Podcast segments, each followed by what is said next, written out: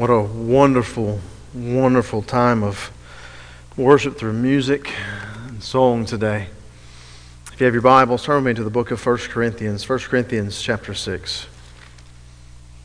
Beloved, we gather on Sunday to say thank you to Christ who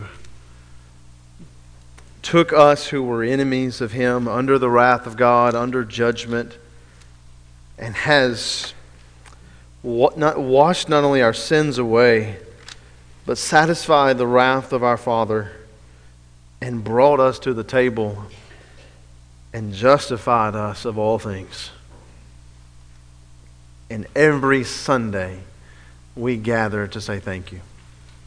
That is why this is so important.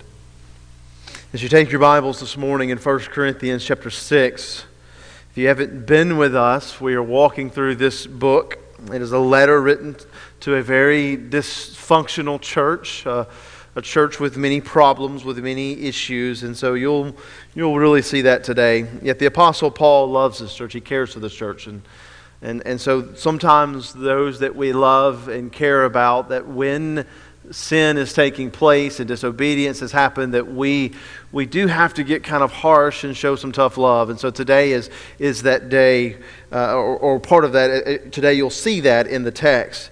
Paul wants to correct and teach them how to be a healthy and faithful church. Um, here in chapter 6 he's going to severely reprimand this church and how they are handling their disputes. Now we've looked at this already that there were some disputes going on and he was pretty pretty kind of calm with them, but now we're going to see where he really kind of comes on pretty strong. But there were some in-house fighting, some disputes, some wrongs, some harm, uh, some hurts were taking place, uh, some injustices maybe were taking place within the church. And so Paul is going to deal with not that these things were just taking place, but how they were handling them we understand that hurt, you know, injustice, th- these things happen in the world. It's a broken world. But the church handles these matters differently. And so this is what Paul is going to show us this morning. And so I want you to see this morning the contempt of court because what was going on was was that this church was taking their brothers to court.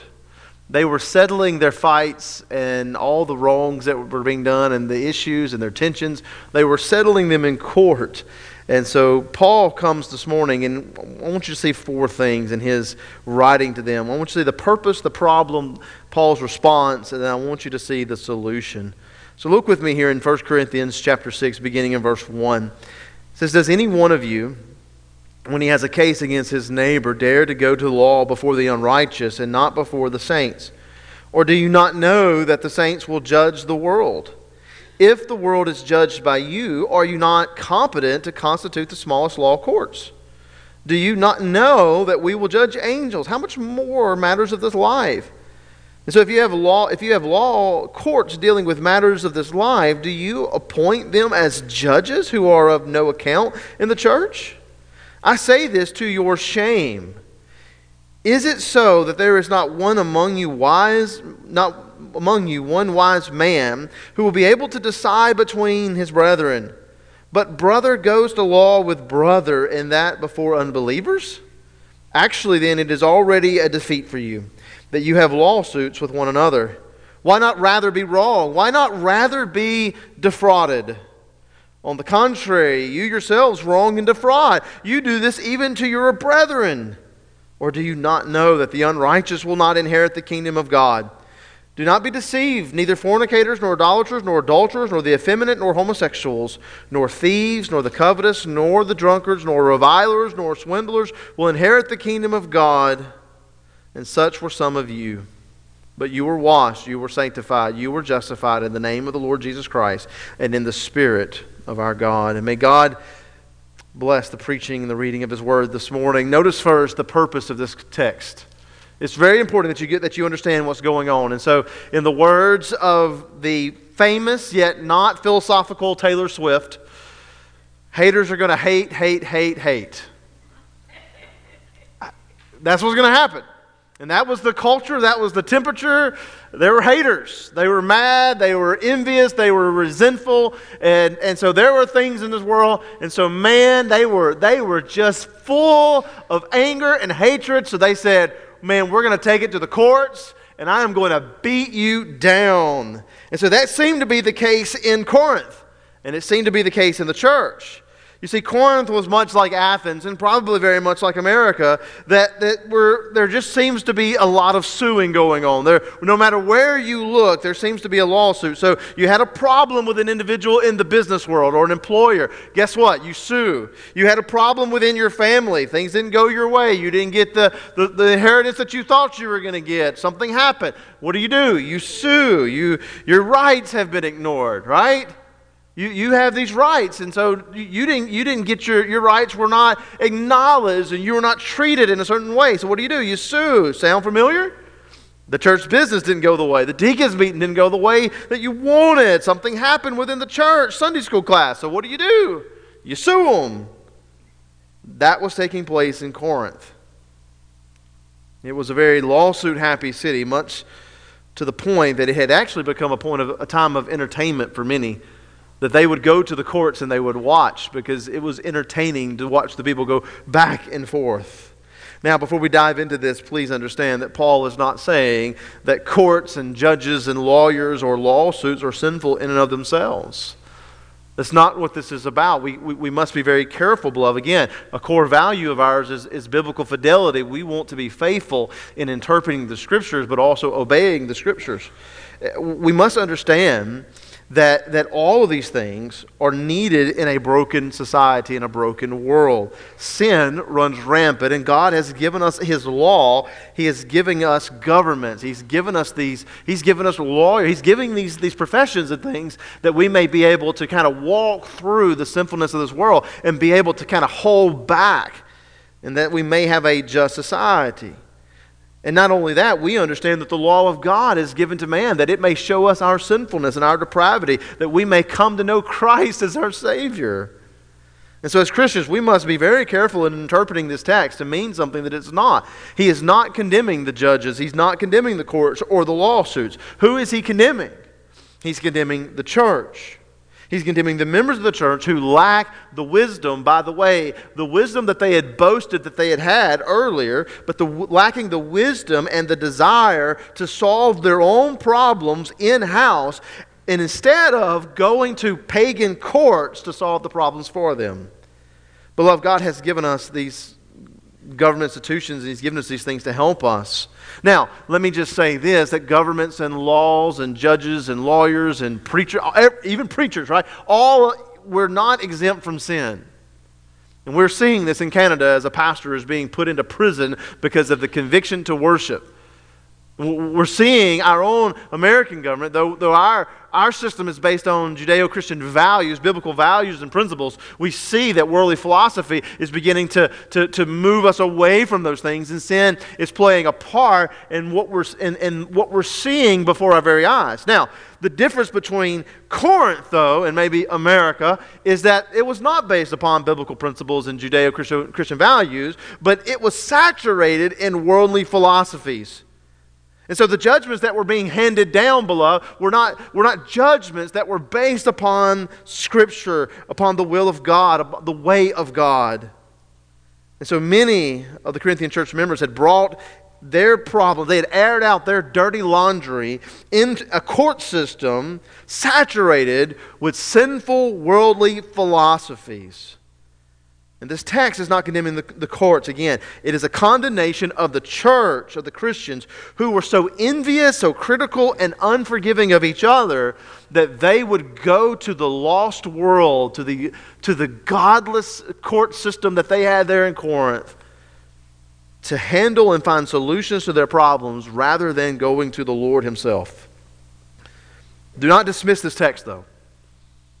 Because here's what can happen with you and I very quickly this morning is that you'll say, Well, I've never sued anyone. I, I, I've never planned on suing anyone. I've never been sued. I've, I've never had to go in the court. You know, and if I did, it was like a friendly lawsuit. It wasn't anything major. You, you say, Well, so I don't have to worry about this. We, you know, this doesn't happen in our church. We've never had anybody in our church maybe sue someone. So, so we can just go, You know what? This text is not for us. But, beloved, be very careful with that. There is a principle and a truth here that God has for us. And so instead, you must evaluate yourself this morning and what God is trying to show, that we may avoid the sin that Paul is exposing here. So, what is, what is really going on? What is the problem now? What is the problem? Well, verse 1 says, Does any one of you, when he has a case against his neighbor, dare to go to law before the unrighteous and not before the saints? That's strong language. In other words, how dare you take your fellow Christian brother to court before the lost world. How dare you allow your sin and your disputes and your, and your fighting and your problems reach such a point that you have to go to a godless system to find a solution between two Christian brothers or sisters? How dare you do this, he says. For centuries, the Jews settled all of their disputes either privately or in the synagogue court.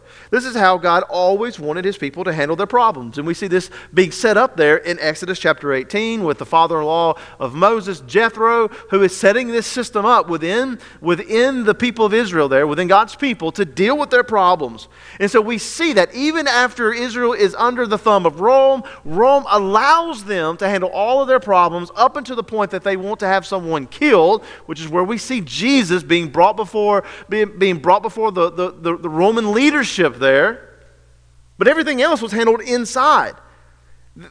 They would never air out their dirty laundry before a pagan court system. Why? Because to do so would imply that God was not competent to lead them to a solution to their problem. Yet that was not the case with, the Christ- with Christians in Corinth. Instead, they brought their problems to the courts. They brought their brothers, the ones that they had covenanted with, the ones that, that they had agreed to love in spite of things, though the ones that they had they had come and agreed and covenanted with, that I am here with you in your in your darkest hour, beloved. I, am going to meet with you on a weekly basis and worship you. That They're, they're bringing the ones to court that they have the strongest bond, not the bond of blood, but the bond of the Spirit. For the Spirit is inside of me and you, but, but apparently there's a problem that is so great that we cannot deal with. Well, this is what was happening. And so what we see is, is that lawsuits here were, being, were, were beginning to take place. But notice verse 5. For Paul says, I say this to your shame. Is it so that there is not one among you, or not among you, one wise man who will be able to decide between his brethren? The problem is, again, it's really kind of a carrying over from chapter 5 church discipline or the lack of church discipline, the lack of intervention. For whatever reason, church members were not intervening in the disputes. And so here's what's going on. Brother Trey and Brother Brian are, are duking it out in the office. We got problems. There's tension. You can feel it, right? You feel it. I mean, not, this is hypothetical. I'm making this up. We're not mad at one another.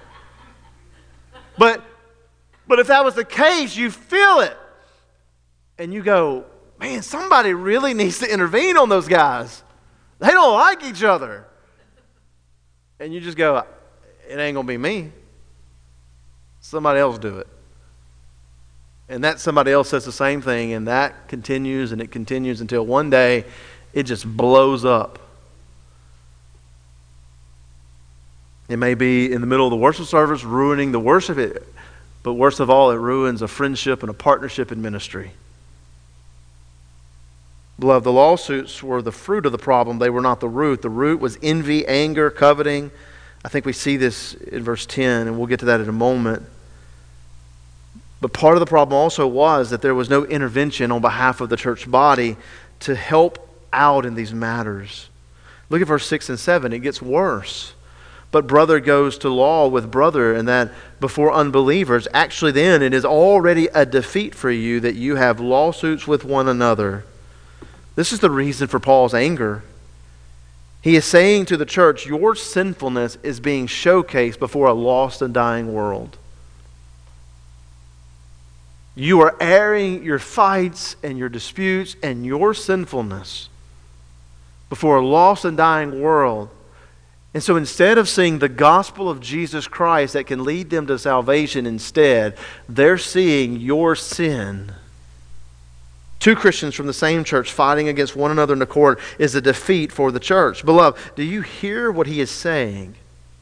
If our problems consist to the very point that I must take you to church, that I cannot find a solution between you and me or you and whoever or within the church, if we can't find a solution to the problem and we have to go to the court, Paul is saying here, you are defeated.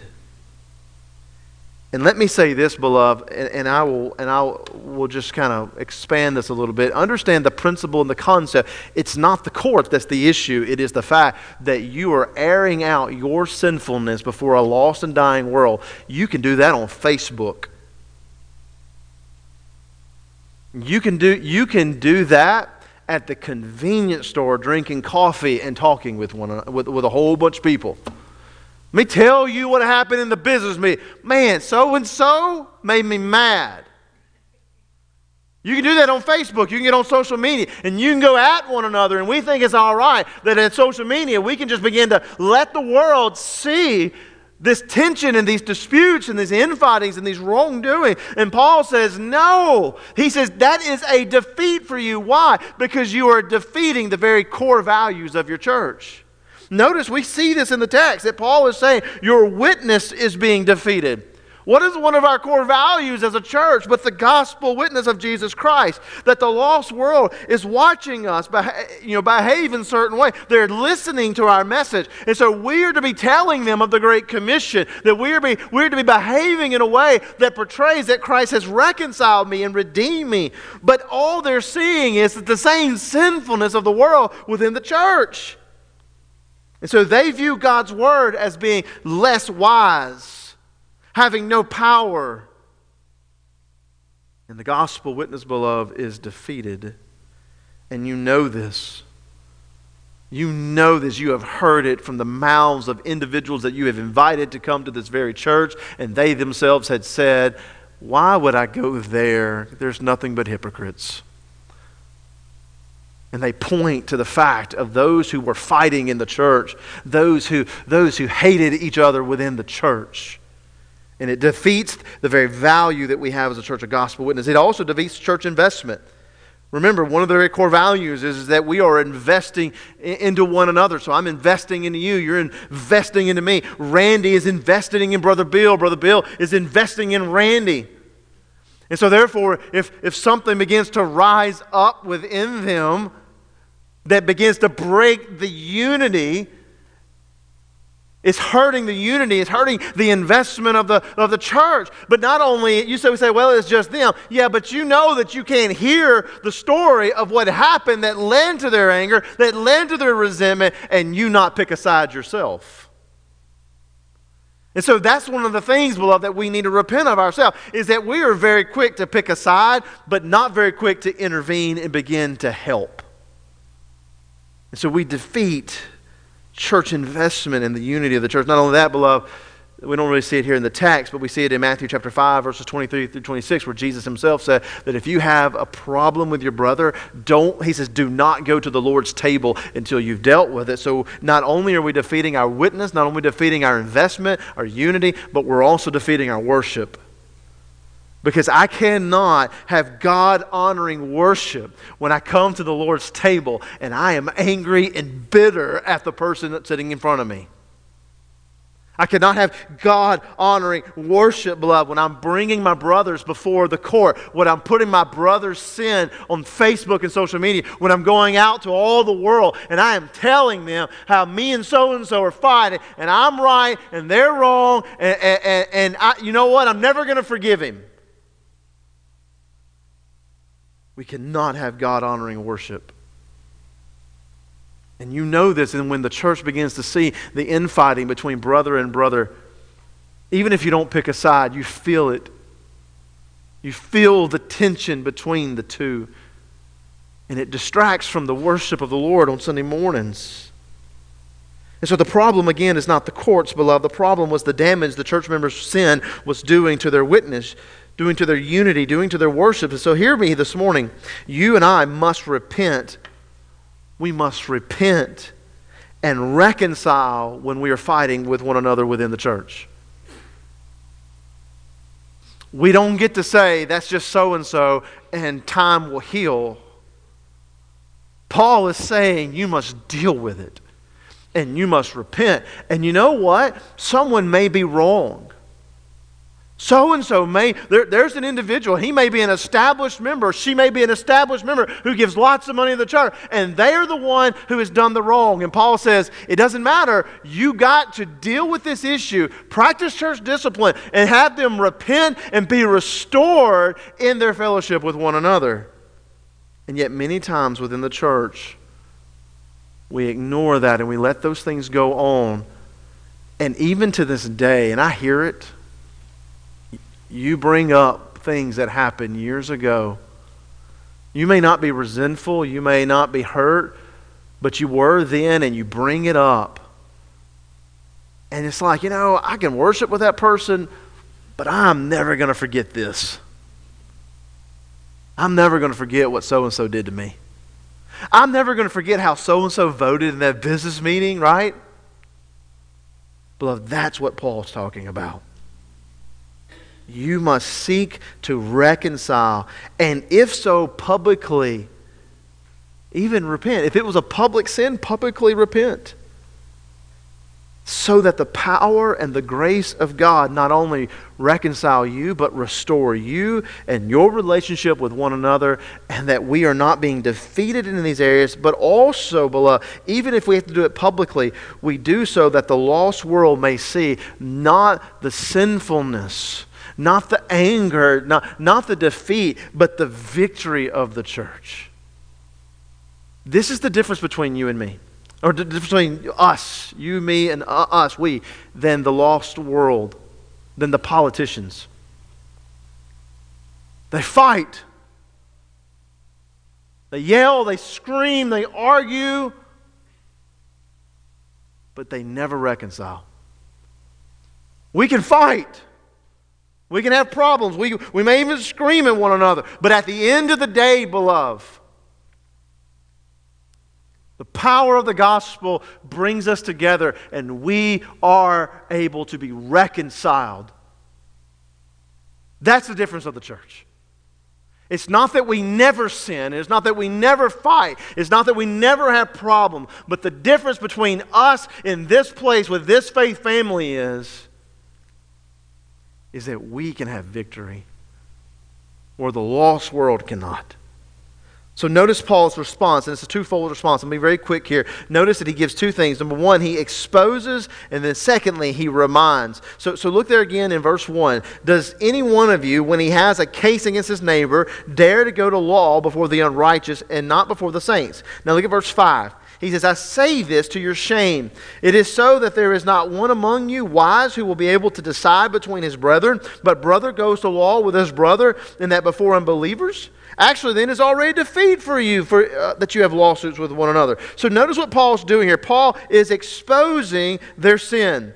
Paul is Paul's doing exactly what Jesus said back in Matthew chapter 18 where he tells him to go to his brother and show him his sin. So what is the sin? What is taking place here? The lack of love. In 1 John chapter 3, beginning in verse 10, he says, he says, he says, By this the children of God and the children of the devil are obvious. He says, Anyone who does not practice righteousness is not of God, nor the one who, listen to this, nor the one who does not, who does not love his brother. For this is the message which we have heard from the beginning that we should love one another, not as Cain, who was of the evil one, who slew his brother. And for what reason did he slay him? Because his deeds were evil and his brothers were righteous. Beloved, if, if inside of me is the desire to crush you, if the desire within us is to win the fight, and to crush you and humiliate you, to take you to court, that it may be proven that you did me wrong? Where is the love in that? That was the way of Cain. To be so angry, to slay your brother. And that is the way of Cain within the church when I want to slay you publicly, when I want to defame you on Facebook, to hurt you, to, to gossip about you in the, in the public places because you messed up. You did something wrong to me. And Paul says, he exposes, and he says that is a lack of love. You are to be characterized by love. And so we see this in the church, beloved, many a times where it may be love between spouses, where there's no love, where, where one spouse is being extremely critical, extremely judgmental, treating the other spouse in a way that is unloving, or even to children. We see this when members are still harboring ill feelings about past issues, and members keep bringing up what another member did, or maybe, maybe new members are not really brought into the, the covenant community. The, those who have been established and been here longer kind of still kind of hold them at bay, even though they repented of their sins, even though they've been baptized into the faith family. We, we, we, we love you just not as much as we love those that we've been with for many, more, for, for many years not forgiving, not, and harboring resentment because, we're, because we've been wronged. And Paul says, why not be wronged? These are the sins, beloved, that Paul is saying that you and I should expose within the church. That when we're not loving one another, we're not characterized by love for each other. But notice, secondly, that Paul is also reminding them of their life in Christ. We see this in the text where Paul is asking these rhetorical questions, questions that they already know the answer to, or questions that they've already, or they've claimed to know the answer to. And yet, they're not living according to the knowledge. And so, very quickly, three things that I want you to see that he is reminding them of, of their life in Christ. Number one, he is reminding them of the principle of greater to lesser. Look at verse 2. He says, Do you not know that the saints will judge the world? If the world is judged by you, are you not uh, competent to, cons- uh, to, to constitute the smallest law courts? Do you not know that we will judge angels? How much more matters of this life? Here, Paul is reminding the believers that because we are in Christ, beloved, we are one day going to rule and reign with Christ and have moments of judgment. We're going to be able to judge the world and angels. Now, there's a lot of opinions on that and a lot of interpretation there, different interpretations. I'm going to keep it just simple. Revelations chapter 2. Verse 26, 27, he says, He who overcomes and he who keeps my deeds until the end, to him I will give authority over the nations, and he will rule them with a rod of iron, as vessels of the potter are broken to pieces, as I also have received authority from my Father. And so, in other words, whatever, whatever your view, your end times view, millennial kingdom, whatever, when new heaven, new earth, here's the deal is that we who are in Christ are going to receive an authority to rule an authority to make judgments. And Jesus is saying to you, and He's saying to me, if you have that, if you are in me and you ha- you're in Christ and you have that, then why do you, who will one day judge the lost world, go and submit yourself to be judged by the lost world? No. Christians do not place themselves under the judgment of the world in this way. Now, certainly, this is not a, a case to disobey laws or anything, but, but when we're having to seek the lost world to find answers for us, beloved, he says, You are the greater. The greater does not go to the lesser to find answers. And so Paul says, no. He says, you need to be reminded of, of the authority and the, uh, that you've been given by Christ. But not only that, the competence. Look at verse 5. Is it so that there is not one among you wise, one among, not, not among you? I'm having a hard time with that verse. Are y'all telling that? Is it so that there is not among you one wise man who will be able to decide between his brethren?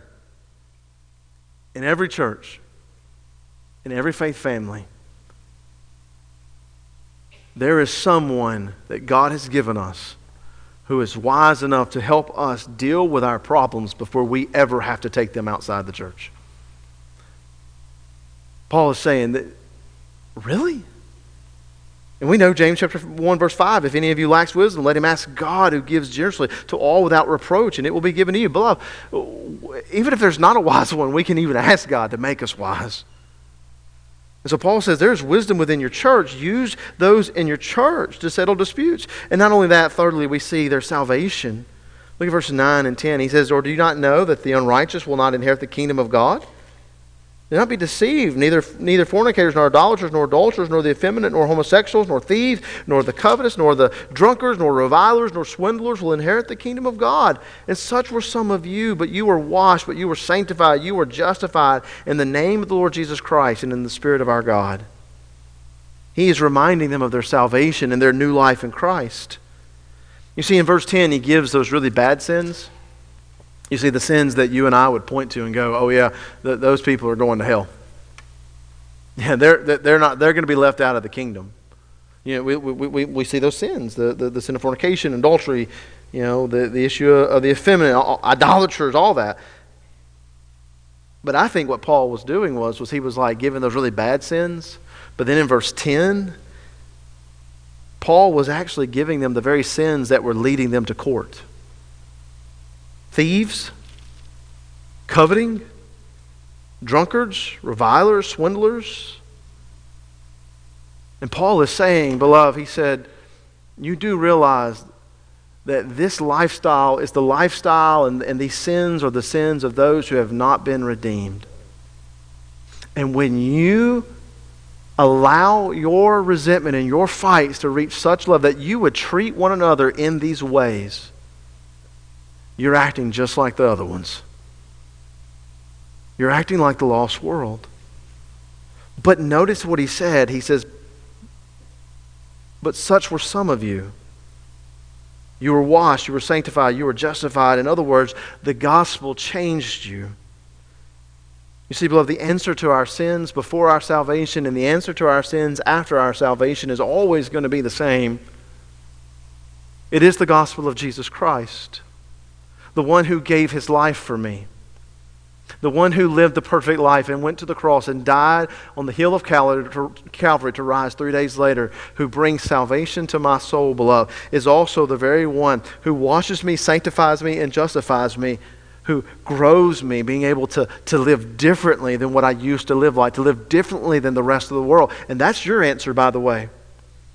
That's your answer. The gospel of Jesus is your answer in what your sins are dealing with. And so, if, if, you're dealing with some sins or if you're lost this morning, know that it is the gospel of Jesus Christ that saves you. And I call upon you to believe in that gospel. I call upon you to believe in the gospel. But here's the beauty of this gospel. And here's the beauty of chapter 6. What is the problem? The problem is, is that there were people who were supposed to be brothers in the faith and loving, but they had become enemies with one another. And, they, and they're fighting to the point they say, we can never reconcile. Really?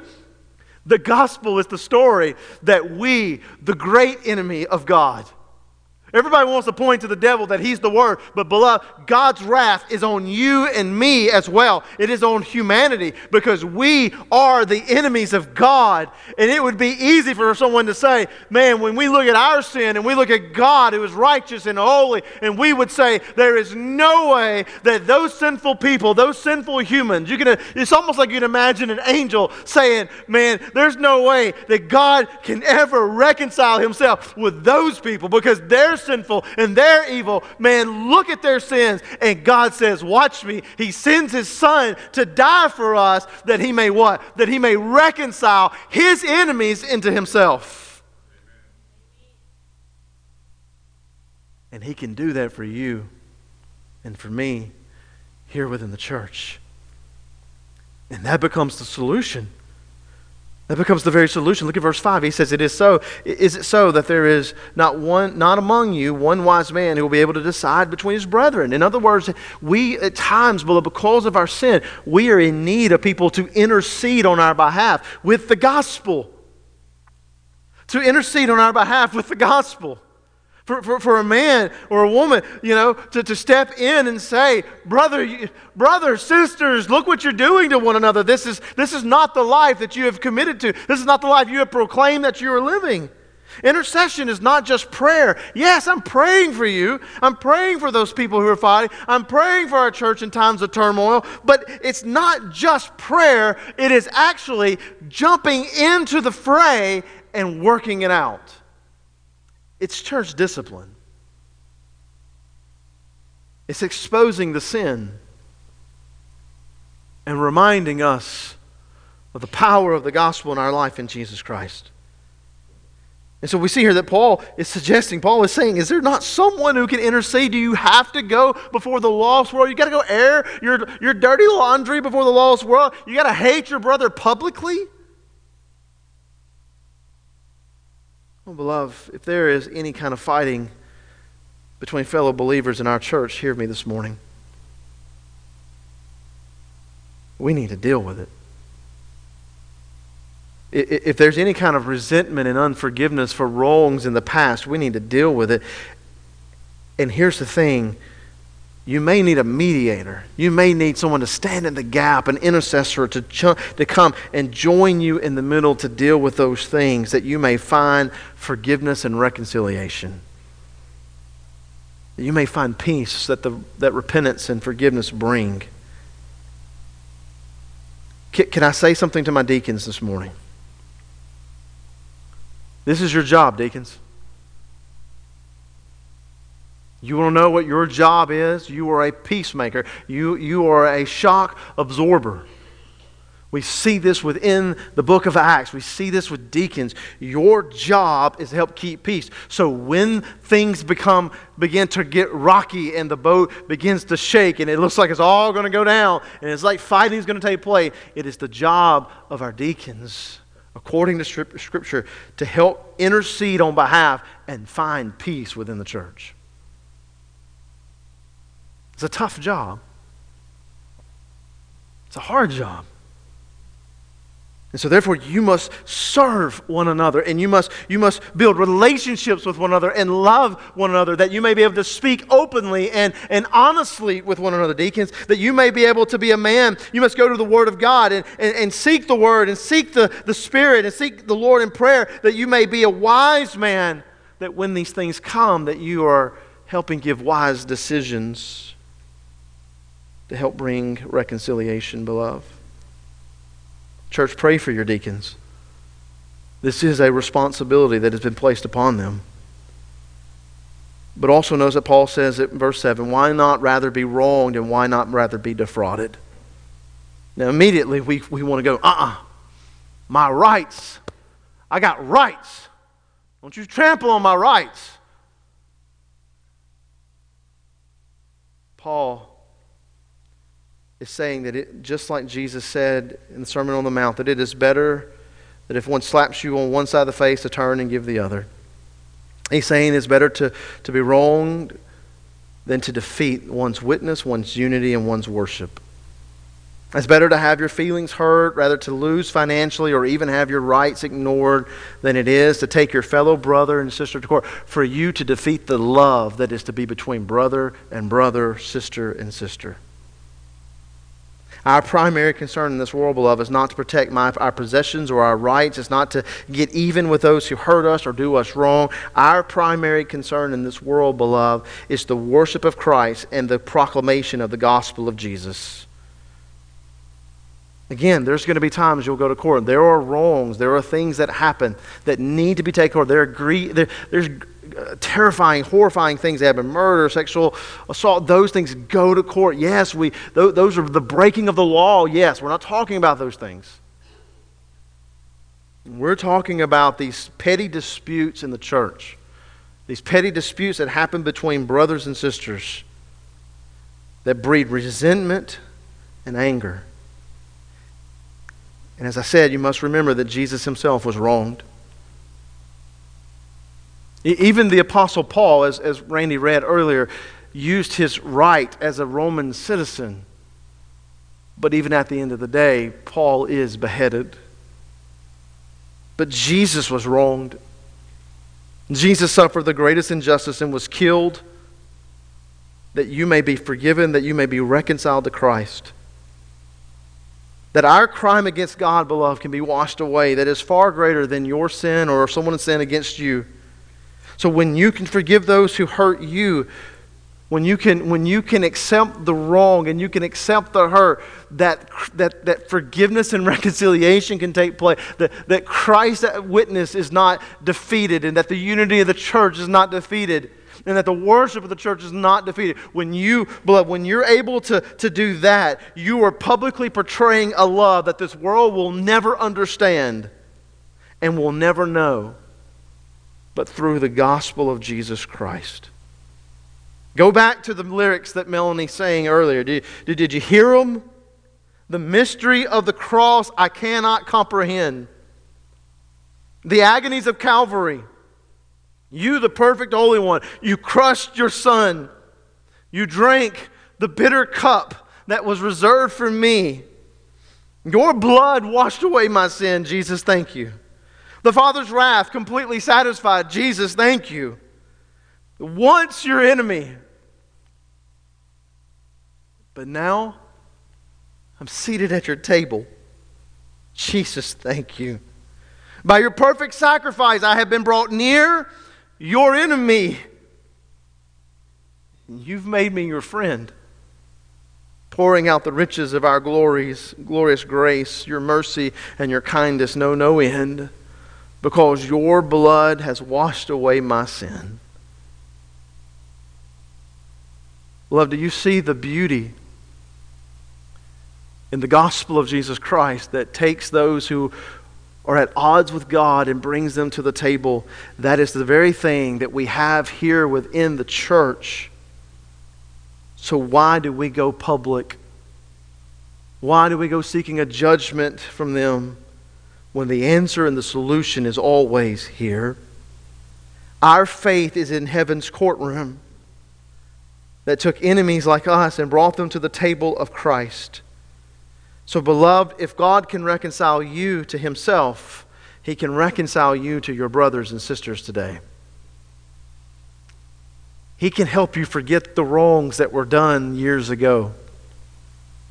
He can, he can make it so that those that you would never bring to your house and let them eat at your table, that you could bring them in tomorrow, today, and have lunch with them. For that is the power of the gospel of Christ. So, therefore, FBC, hear me this morning. Let us protect our witness and our unity and our worship. Let us love one another by forgiving one another, seeking wise counsel and judgment from within the church, and let us remember that God has given all that we need, has given us all that we need through His Word, His prayer, through prayer, and also by the Spirit, that we may portray the power of the gospel to not only reconcile mankind to Himself but he may show the power to reconcile us to each other. Let's pray.